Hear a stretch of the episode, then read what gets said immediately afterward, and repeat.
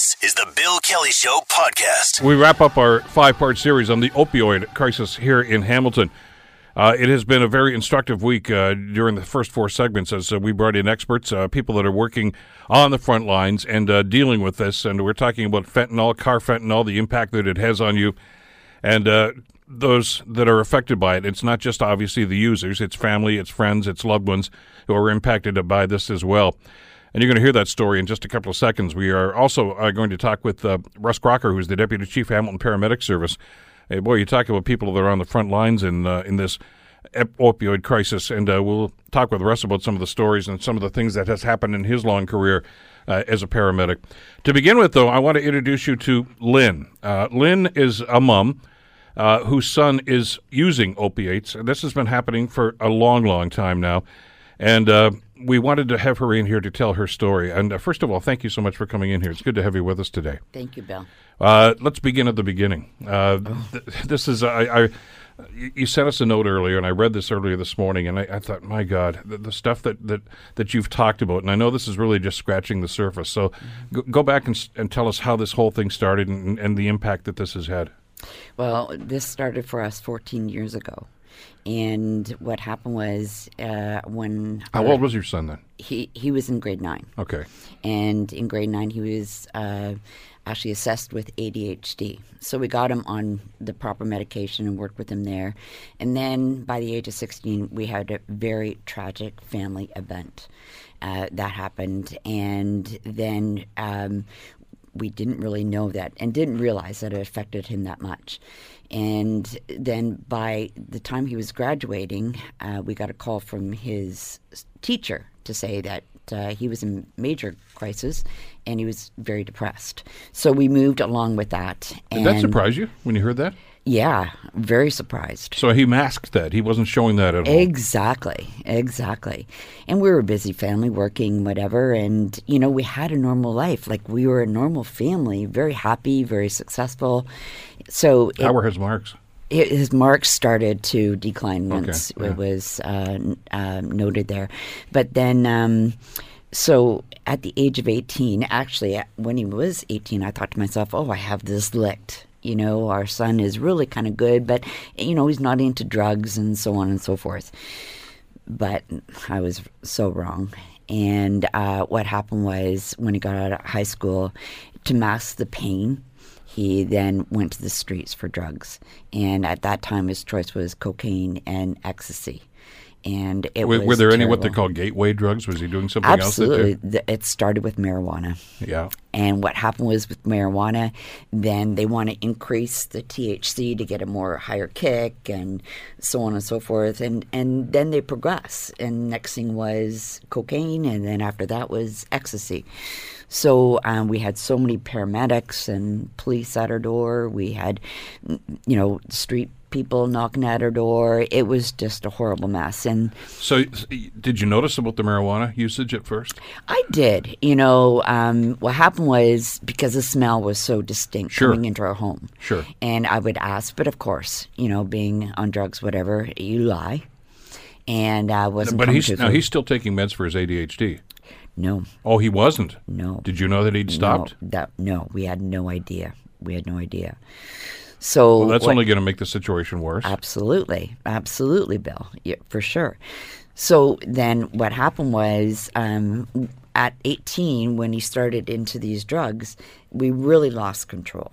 Um, at the same time, you know, 18, you have really no parental rights as you would if someone was, the child was 13. As much as you want to be there, I mean, they're an adult then. And um, so we went through some horrific, horrific. you mentioned um, police coming to the door. What was going on there? What happened was he had an overdose of ecstasy, and he had to be in a dark room for a week. And um, and then when he first came home, he couldn't walk, so I called the EMS. And then not knowing that the EMS would be contacting the police because I did say it was drug probably related, but I didn't know. Like parents just don't know what they're doing out there, right? So um, did, did he want you to call the police? uh, he paramedics, Yeah. paramedics, absolutely, because he needed help, and they came into our bathroom, and I mean that kid was a mess. He he was a mess, just basically on the, the shadow of death. I would Because say that one of the stories we've heard, uh, Lynn, that, that I'm sure you saw examples of this too with your son's use or abuse, or more pr- appropriately, I guess, is they're afraid to call authorities because they don't want to get in trouble. They don't want to be arrested. They don't want to be investigated. Oh, absolutely. And same with a parent. I'm a parent, and I'm me too, because you don't know how far it's gone out there with him because they're not honest with you. They're not honest with you. They manipulate you. Um, you're scared of your, you know, your child going to jail. I mean, I was never in trouble with the law. My husband were both great people, good, abiding Canadian citizen, you know, and got good jobs, and we never ever had a run in with the law. Now, So your son's in a in a dire circumstance. He's he's in the bathroom. You you call nine one one. You get this emergency assistance. yeah, Uh, How did you feel when you saw a police cruiser roll up to the front door? No, no problem. You didn't bother. That didn't bother you at all. No, it didn't bother me. Because I know all. some some families I've talked to when they have situations like this, that there's this stigma, like what are the neighbors going to think? You know, here's a cop car here. I didn't really care, Bill, at that time because I was in desperate need. I was also fed up to here with um, all the things that's associated with someone being on drugs and addicted. That um, I just knew he was going to a safe place. And basically, if the police were there and they were going to come in, like, I mean, I, my house was open to them. So it's like, if you want, and actually, I said to the one officer, if you want to go search his room, go search his room because we need to get a hold of this. We can got to get a handle on Did this. Did they? Uh, no, no, they didn't. No. Was there evidence looking back on this? Uh, and here's the o- the overdose. And I know this is not the end of the story, but in that particular incident, Yeah. in hindsight, do you look back and say, I, I should have seen this coming? Or was, was there no evidence at all as far as you could see? No evidence. Uh, well, Aside there from was. the smell of pot. Yeah, absolutely. Um, but it's a slow moving thing. It just wasn't all of a sudden there in your face one day. It would like took a year or so because they actually take it slow as well. You know, they try pot, and next thing you know, it's you know that's not good enough, and then they're going on doing their jobs, and you know, it just doesn't happen overnight that they just go into all this because they got to get they got to know the names of the people to trust on the streets, believe it or not, and uh, so it does take a while.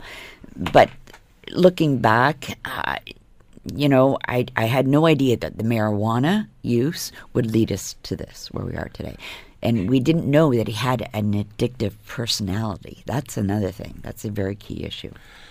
Yeah, we've heard that from uh, some of the doctors that have been on our panels that uh, that you can't say for sure with with certain individuals, but there can be a propensity for this sort of thing as well.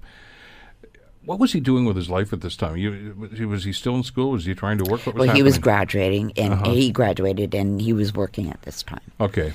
So Did you see a, a change in the in the people that he was hanging out with? Different group of, of friends, associates. Yeah, absolutely, absolutely. All the good friends that we enjoyed prior to this happening, um, you know, all the kids that he had around the house, absolutely, they were gone. Now he had new friends coming in, but he wouldn't share where he was going. He wouldn't share the the names of the uh, people. So, you know, he's just started to get a little bit more. Um, Hidden, like he would hide his Covert, stuff. secretive yeah, about what he was doing. secretive, Yes. So just uh, the car would roll up and he'd run out and say, "I'll see you later." He didn't. Was he spending much time at home? No, no, he wasn't spending much time at all, and and rightfully so because I'm a woman that's got a good Columbo hat on. So and I got good intuition, so he just knew that mom was going to catch on faster than dad. You know. So what happened after this incident?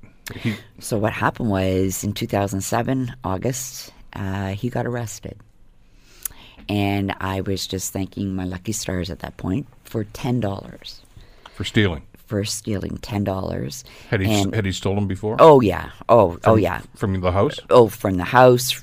Yes, absolutely. It it was horrendous. But at that point, he was like, "Good, he's in jail." And it was always one of the things at home. You're in jail. I'll leave. You, it's up to you. Like, you know, I'll s- you- you're there. You're gonna your keep own. you there. You're on your own, right? That was a very strong rule. Um, so I did. I left him there, and I he would call from the jail phone number, uh, the phone, and I just wouldn't answer the phone. I was like, "You're there, you're there, right?" So How um, long? How long did that go on? that went on for two weeks, and then a lawyer called me from jail and said, "He doesn't belong here. Can we have your help?" And I said, "You can have my help if I write my own bail hearing." And they went, "What? Bail hearing? Absolutely. That kid doesn't is not going to go back on the streets. He's going right to treatment." So, So, so you say, fine, I'll do this Mm-hmm. on the proviso that he has to get help. yep. Yep. Not just promise to, but he has to go right from there to that other facility. Absolutely. Yeah, it was court ordered. Did you know who to turn to to get that help? I did because remember, Bill, like this is 2007, right? And we had, um, so we had what a good six years before us. Um, and we knew all stuff, and he'd been into rehabs before for a short period of time, uh, you know. So we knew the, a lot of the ropes, a lot of the ropes, and um, it was always in the back of my mind that if that was going to happen, he's going to be in jail. That's the next step. So we did. Um, and then the judge granted it to us, and he went for treatment for a year. And um, he came out and he was fine. He, Did he go willingly? oh, he had to. It was, It was either that or stay in jail. Exactly, court ordered. So um, he had to go. And uh, so anyway, Did you visit him Well, he was up there for a year? Where was the facility in town or in, town? in London. We Okay. couldn't. We couldn't visit him um, on a regular basis. Th- there were scheduled visits. So for the first three months, we couldn't see him, and then it was monthly, and then it started to increase after that until he graduated in a year. But you talked to the people that were running the program. No, they wouldn't talk to us. Really? They would not talk to us, and that was one one downfall of the facility because it takes a family. You know, it, he's got his issues, but maybe there's something that maybe I triggered something in our son, maybe my husband, maybe a family issue. You don't know. It's like because between t- the way what I know today, there's a lot of correlation between mental health and drugs and uh, but no, they wouldn't have nothing to do with it. Did you and your husband feel guilty? Like you caused this? That's our son. Oh, Maybe- absolutely, huge guilt, Bill, huge. We wanted to know what we did wrong. Where did we go wrong? And even today, when you say that, I well up in tears because, um, as a parent, you do. Where did I go wrong? You know, both my husband and I have never, ever, ever been on drugs. But you mentioned right at the beginning of our conversation that when he turned 18, there's there's that parental thing. Ah, we got through the rough years. Yeah. And you thought you had. Yeah. Because because we care about our kids. Yeah. And you want what's best for them and for him in this particular situation. Yeah. And you figure we've navigated through all this stuff, Absolutely. but you didn't know. I had no idea. What No what idea. did that do? What did that do to you and your husband? It was a You're you're living it. This is this is not a, a, a TV movie that you know you can turn We off or it's over in an hour. You're living it every day. every day, every day. Um, it really put a strain on our marriage. Um, but you know what? One thing that both my husband and I are um, true uh, about, and that's we're dedicated to each other. Um, there was many issues. There's many fights, and the thing is, is that I knew that I also had to get counseling for us as well. Because you know, anyone that's on drugs, which you know today, you have to get counseling for yourself, uh, get better so that you can help them. It's just like we're a caretaker, right? So if we fall apart, then it doesn't help the situation. How did you deal with the stress? I mean, your son obviously went down this road. This is got this has got to be tough to get out of bed every morning, wondering what the day's going to bring. terrible. I, I mean, I listed with you to I sent you this today. What we live with every single day as you get out of bed, and um, we did have, you know, um, it. I, I, you know, well, actually, my healthcare team that I have surrounding me now uh, is um, they say you're just so resilient, resilient, right? I don't, I didn't ever understand that, but um, you know, you need, you know, anyone that's going through this, and I'm just representing many, I'm just re- representing like many, many, many families out there that are going through the same thing. I know they're hurting. I know they're struggling, and I know that they are embarrassed, and I know that they're full of shame and guilt. Um, but you just got to keep moving on and find the support around you to get healthy, to bring it together, because you got to caretake that person. Uh, we have to do a break. Okay, I think we do. We'll come back in just a couple of seconds as we continue with Lynn um, and uh, her story about her son. You're listening to The Bill Kelly Show, weekdays from 9 to noon on AM 900 CHML. The opioid crisis here in Hamilton. This is the uh, last in our five part series, and uh, we're talking with Lynn, uh, not her real name, by the way, uh, because we want to protect uh, some sense of anonymity here uh, for your sake and uh, for your son's sake as well. Uh, we have to break in a couple of seconds. I'm going to bring Russ Crocker into the conversation too for Hamilton Paramedic Services and, and talk about that element of it. But uh, there's so much more of your story to to talk about as well, and I'm glad. Uh, that you've got some time for us today. You mentioned that he, he went away for a year. Your son, Mm-hmm. for those of you who are just joining us, uh, son has been dealing with addiction and uh, abuse of, of narcotics for some time. Uh, was he clean when he got back? Yes.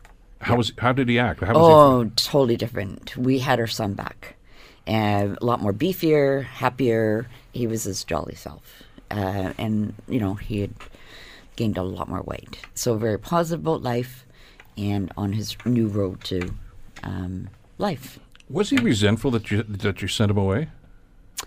Yeah, he was.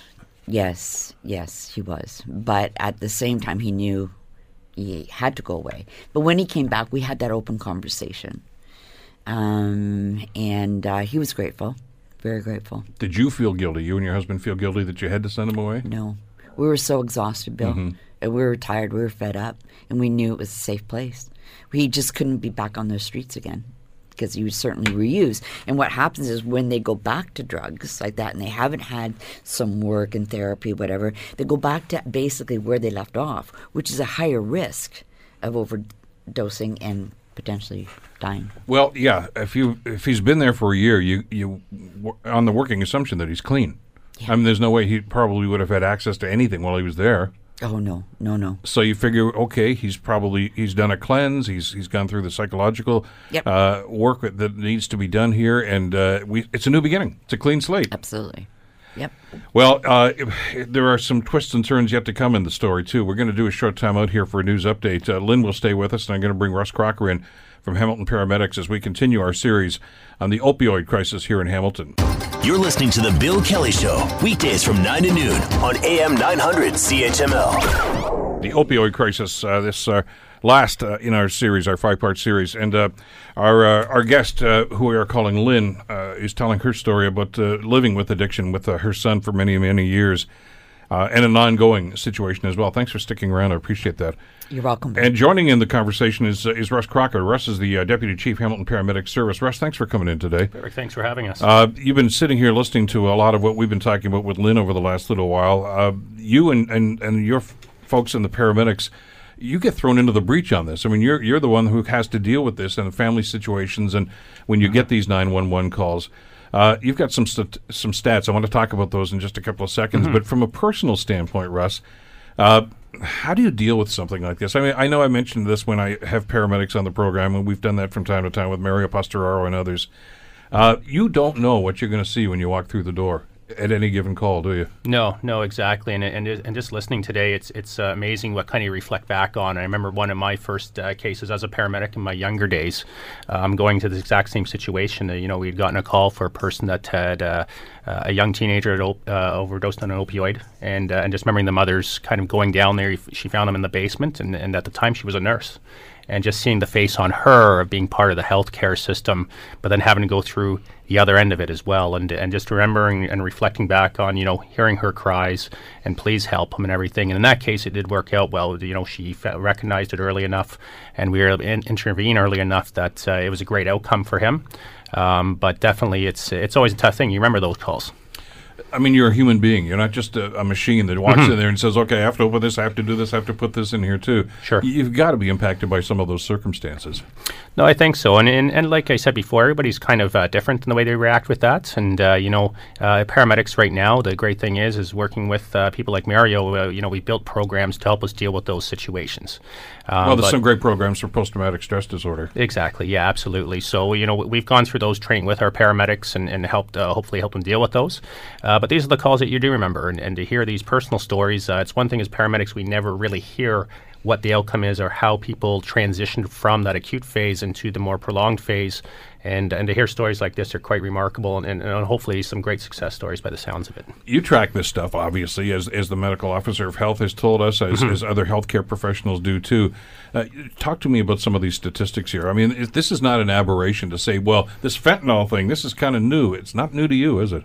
No, once again, is is uh, uh, once again partnering with public health and and, and uh, Dr. Hopkins. We start to track these things since January this year. So uh, the uniqueness of uh, having electronic patient care records now is we can get down to the, the, real nuts and bolts of what's happening. So what we typically look at um, is you know have we used naloxone on a call, or is the medic suspicious that an opioid was used? So um, we've been seeing you know uh, th- this month we've had about 32 cases for the month of March. It's slightly up since last month where we experienced about 24. Um, so you know it's just a matter of being uh, taking care and being monitoring those situations, trying to identify where these things are occurring. So hopefully uh, through public health and working with public health and other agencies within the community, particularly because those are important agencies uh, to better sort support everybody that's out there. Is it is it fentanyl? Is that the uh, the the drug of use these days? Well, this is the this is the interesting thing. As as a suspected opioid overdose, a lot of times we don't know what is in it, and I think we've heard enough stories about now where we have these recreational drugs uh, that are traditionally called one thing, but now they're being laced with many other things. Uh, fentanyl definitely tends to be sounds like it's being the trend. Um, you know, we do hear about carfentanil, which is in addition is 100 times more potent than fentanyl, as I'm sure you've heard, which is very dangerous.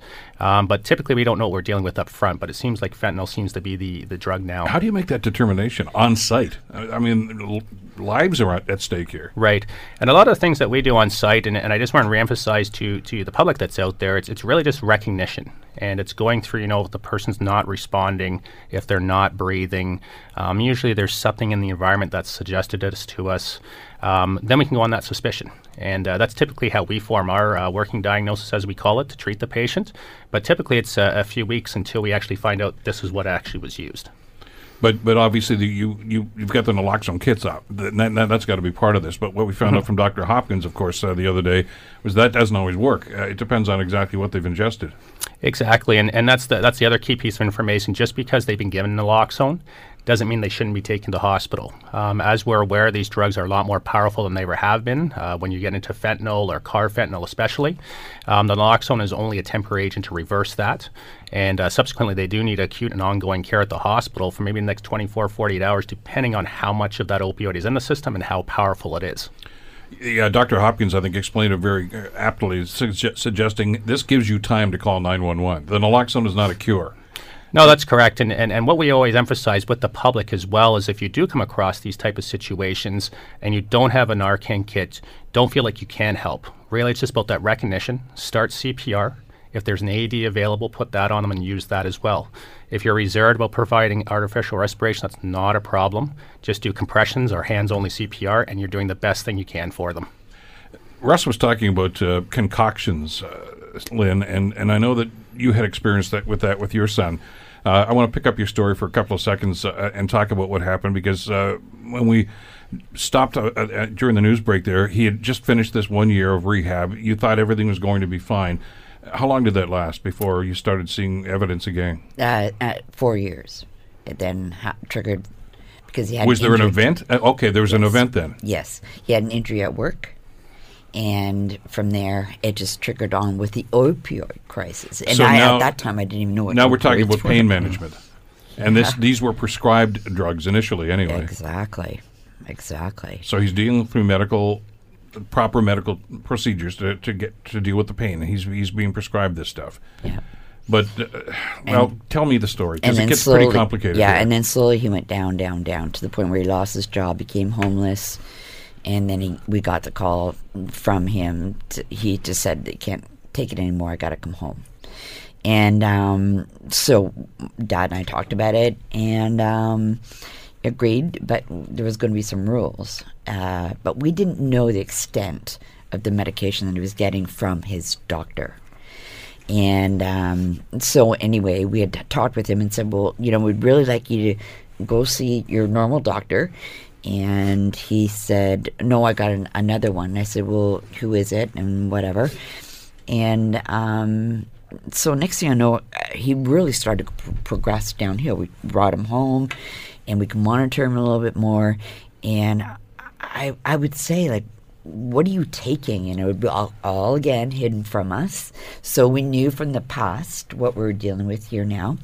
Uh, again, here we are, but with medication now. So, um, anyway, I did um, get a hold of his phone, and I learned a lot. So now he's on opioids. He's now on street drugs, MDHA. I think what's MDHA, which is uh, Molly. Um, back to back to cocaine again, and hydromorphine pills he had on him, and oxycontin. And it was like oxycontin where are you getting this? So it's this new doctor that he had that was referred to him from other kids on the street. And this particular doctor had just given him a cocktail of medication, which I sent to you earlier, the list. And, um, you know, had him on the uh, op- uh, the OxyContin, then had him on uh, clorazepam, then had him on lorazepam, and then had him on Concerta. And then at the same time, I'm sure that this doctor did not know that he was also on street drugs because the doctor didn't do any assessment. And that's where I hold them responsible. And we should emphasize, and, and Russ, this is a good time to do this. That a lot of the medications that uh, that uh, Lynn is talking about here, these are these are legal, and and used properly can be an effective tool in pain management. And doctors, that's why they get prescribed. And and there are some people that do use these. Uh, that don't necessarily become addicted and, and, and have other problems like this, but it becomes a matter of dosage, doesn't it? Yeah, so and I think that you're bringing a very good point light here. Is, is I think when we think opioid overdose or people that use drugs, um, there's a stereotypical person of what we think, and, and I think you bring to light very very good point here. Is um, these type of opioids are just not used on the street. Um, these opioids, a lot of people do get addicted through totally legitimate means. It's they've had a critical injury. In, in, in son's case, um, you know, they've had it been put on for a very short time, and for whatever reason, um, they get addicted to it. Um, but but that inevitably becomes the, the way in or the entrance way in potentially at, at nobody's fault. And uh, within the healthcare sector, um, you know, uh, sometimes you hear about people shopping around, but some physicians just don't know, unfortunately, what the other physicians are doing, and and that's sometimes how we get into these circumstances. Well, you remember that commercial for the drug stores? Well, I think it was Shoppers anyway, a few years ago. Uh, how they they will actually go through your meds with you. In other words, uh, your doctors just pres- prescribe whatever. The, the the pharmacist will always say, "Well, what else are they taking?" You know, because there, there can be, you know, well, all sorts of things. I mean, you know, that medication could have an adverse effect because of the stuff you're already on. Uh, if the doctor doesn't know that, and certainly the, the in this case your son either didn't know or didn't care, uh, you don't know what kind of a cocktail mix is going to, ha- uh, what kind of an effect that's going to have on your body. Absolutely. Absolutely. And that's the scary part. And, you know, Shoppers Drug Mart is great. Yeah, I remember that. But they're only going to work with what the actual Exactly, what you're being told, yeah. them, right? You know, we Yeah, they can't do a blood right. test on you.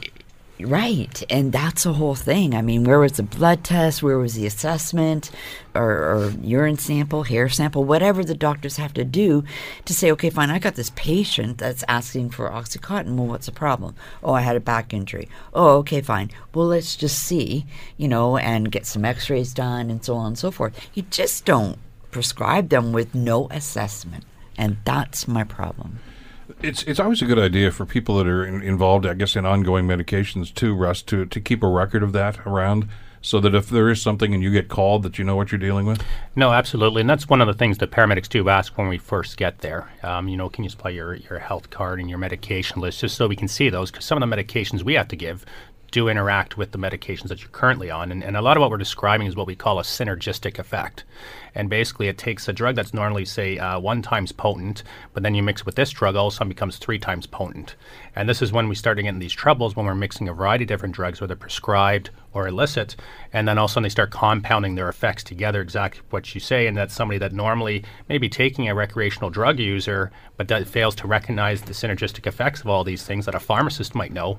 Uh, this is when we start to get into these acute cases of crisis. And, and and then you mix that with street drugs, and well, you're the expert. So- but the drug user oftentimes is not the expert. Right. They just know that hey, I, I, I just had a shot of crack, but now I need an oxycontin because my back's killing me. Mm-hmm. Uh, and maybe three or four oxycontins because my back's killing me. Well, you don't know what, what kind of an impact that's going to have, and That's oftentimes, I guess, how you end up at the front door, isn't it? Mm-hmm. No, absolutely, and, and that's what that's what we tend to see as well. And uh, and once again, it's uh, we do have the antidotes that we carry with us, uh, but a lot of times these are such complex overdoses now. Um, so particularly when we see these things, we're just not dealing with an opioid overdose. We could be now dealing with a benzodiazepine overdose, which is something similar for seizures, uh, sleeping pills. So so that compounds all these effects together, and uh, it makes it very complicated for a healthcare professional in general to find out exactly what is causing the problem. Uh, when Dr. Hopkins was here a couple of days ago, uh, Doctor, for those who don't know, is uh, with public health, of course, here in the city of Hamilton. Uh, they talked about the mayor's uh, uh, initiative here, and I know you were involved in that earlier mm-hmm. this week. Talk to us about how effective this is, and what, what can be done. No, I, I think that um, you know Mayor Eisenberger as well as uh, uh, Dr. Hopkins have really taken the initiative of this, and, and, they're definitely trying to get ahead of the wave. And I think this is uh, a really phenomenal opportunity. And what I found unique about the panel um, is not only did we bring in the traditional medical people, so uh, public health units, uh, you know, fire departments, paramedic services, police services, but uh, most importantly, which we discussed, is bringing the community organizations. So we take care of the acute crisis, but how do we link everybody to the appropriate resource to support them once they're out of that initial crisis? And uh, and that is huge. Um, so that, that's one thing I, I, think that the uniqueness of this group is bringing. I think it's uh, showing a great leadership, uh, both from the public health perspective as well from the mayor's perspective, to bring this group. Let's get ahead of this wave, uh, so we can continue to support everybody in our community. The reality here, Lynn, is a lot of people listening to this, a lot of people that may have kids and sons, daughters in, in the same situation as your son, they just don't know.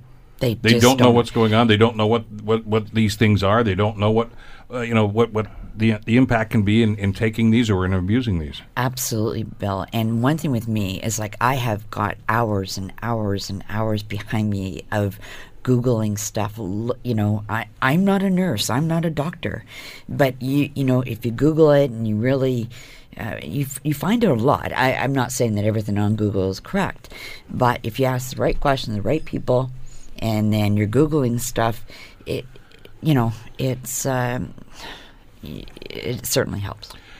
What's the status with your son now? I, he relapsed. We we we've uh, yeah, and uh, it got really messy once again. Yeah. Uh, did he seek help this time? Yes. This is one of the other things that we learned, of course, earlier this week in one of our earlier sessions is that if you've been clean for a while, your propensity for overdoses actually increases. That's that's a, kind of a, a cruel truth in this whole thing. But that's true, and that's what scares me about the new legislation for marijuana, because they really have to take a look at this and make sure you know that they really monitor the THC level and because you just don't know how anyone's brain is in connect mm-hmm. like connected so that they are addictive subject to that but um, yeah but um, so you do you, you, you do the year you become clean and then come back and say, "Yeah, well, I'm just doing pot, mom." Yeah. But it's but you already have established the fact that you have an addictive personality. Exactly. Exactly. Yep. Yep. So you that, that I guess it says maybe one of the great challenges here, Russ, is if I, I'm just going to do pot. I'm never going to get back into that stuff again. I'm not going to do the fentanyl again. But mm-hmm. but the body is craving that, and the body is saying, "Hey, if we're going to do this, why don't we do this?" Mm-hmm. And you're fighting against yourself. and every individual is different, so that their tolerance for that. So you might have the one story where you know you hear this, and, and that's all they end up using is pot for the next 25 years. Uh, the next person, they've spiraled out of control within weeks again. Uh, we just don't know. But I guess what is, is at the end of the day is, are we willing to take that risk? And and I think something is, you know, that's going to be something for the government to uh, to really look into. And I think you know, hearing stories like this, um, uh, they have a big responsibility at this point when they introduce this type of legislation. But I, I, think stories like this have to be balanced into it for sure. Oh, absolutely. You've lived through hell. You've gone through this. You're still doing it, obviously, because this is. There's no endpoint for this. Uh, it's not okay. Everything's going to be fine. I mean, your son's going to have to live with this for the rest of his life. You're going to have to live with this for the rest of your life as well with what you have gone through, do you feel that to to to Russ's point that we offer enough in the way of support services to, to help people to deal with this and families to deal with this? Absolutely not. We don't. We don't. Um, right now, our son is in the the program at St. Joe's concurrent department, uh, uh, concurrent program. Um, but then again, um, he has to wait three months to see a psychiatrist for that program. Um, there is just so much that we need to do, And and the thing is, uh, when you're living with a son that or a, child that needs help like this, and I mean a major crisis, it's almost like I always said I, like to have the crane come down, pick them up, and drop them off. For us as parents, if you've never been through this, there's no book. There's no book even on parenting, let alone, you know, uh, addiction, one way or the other. Um, so you do depend on a lot of the doctors.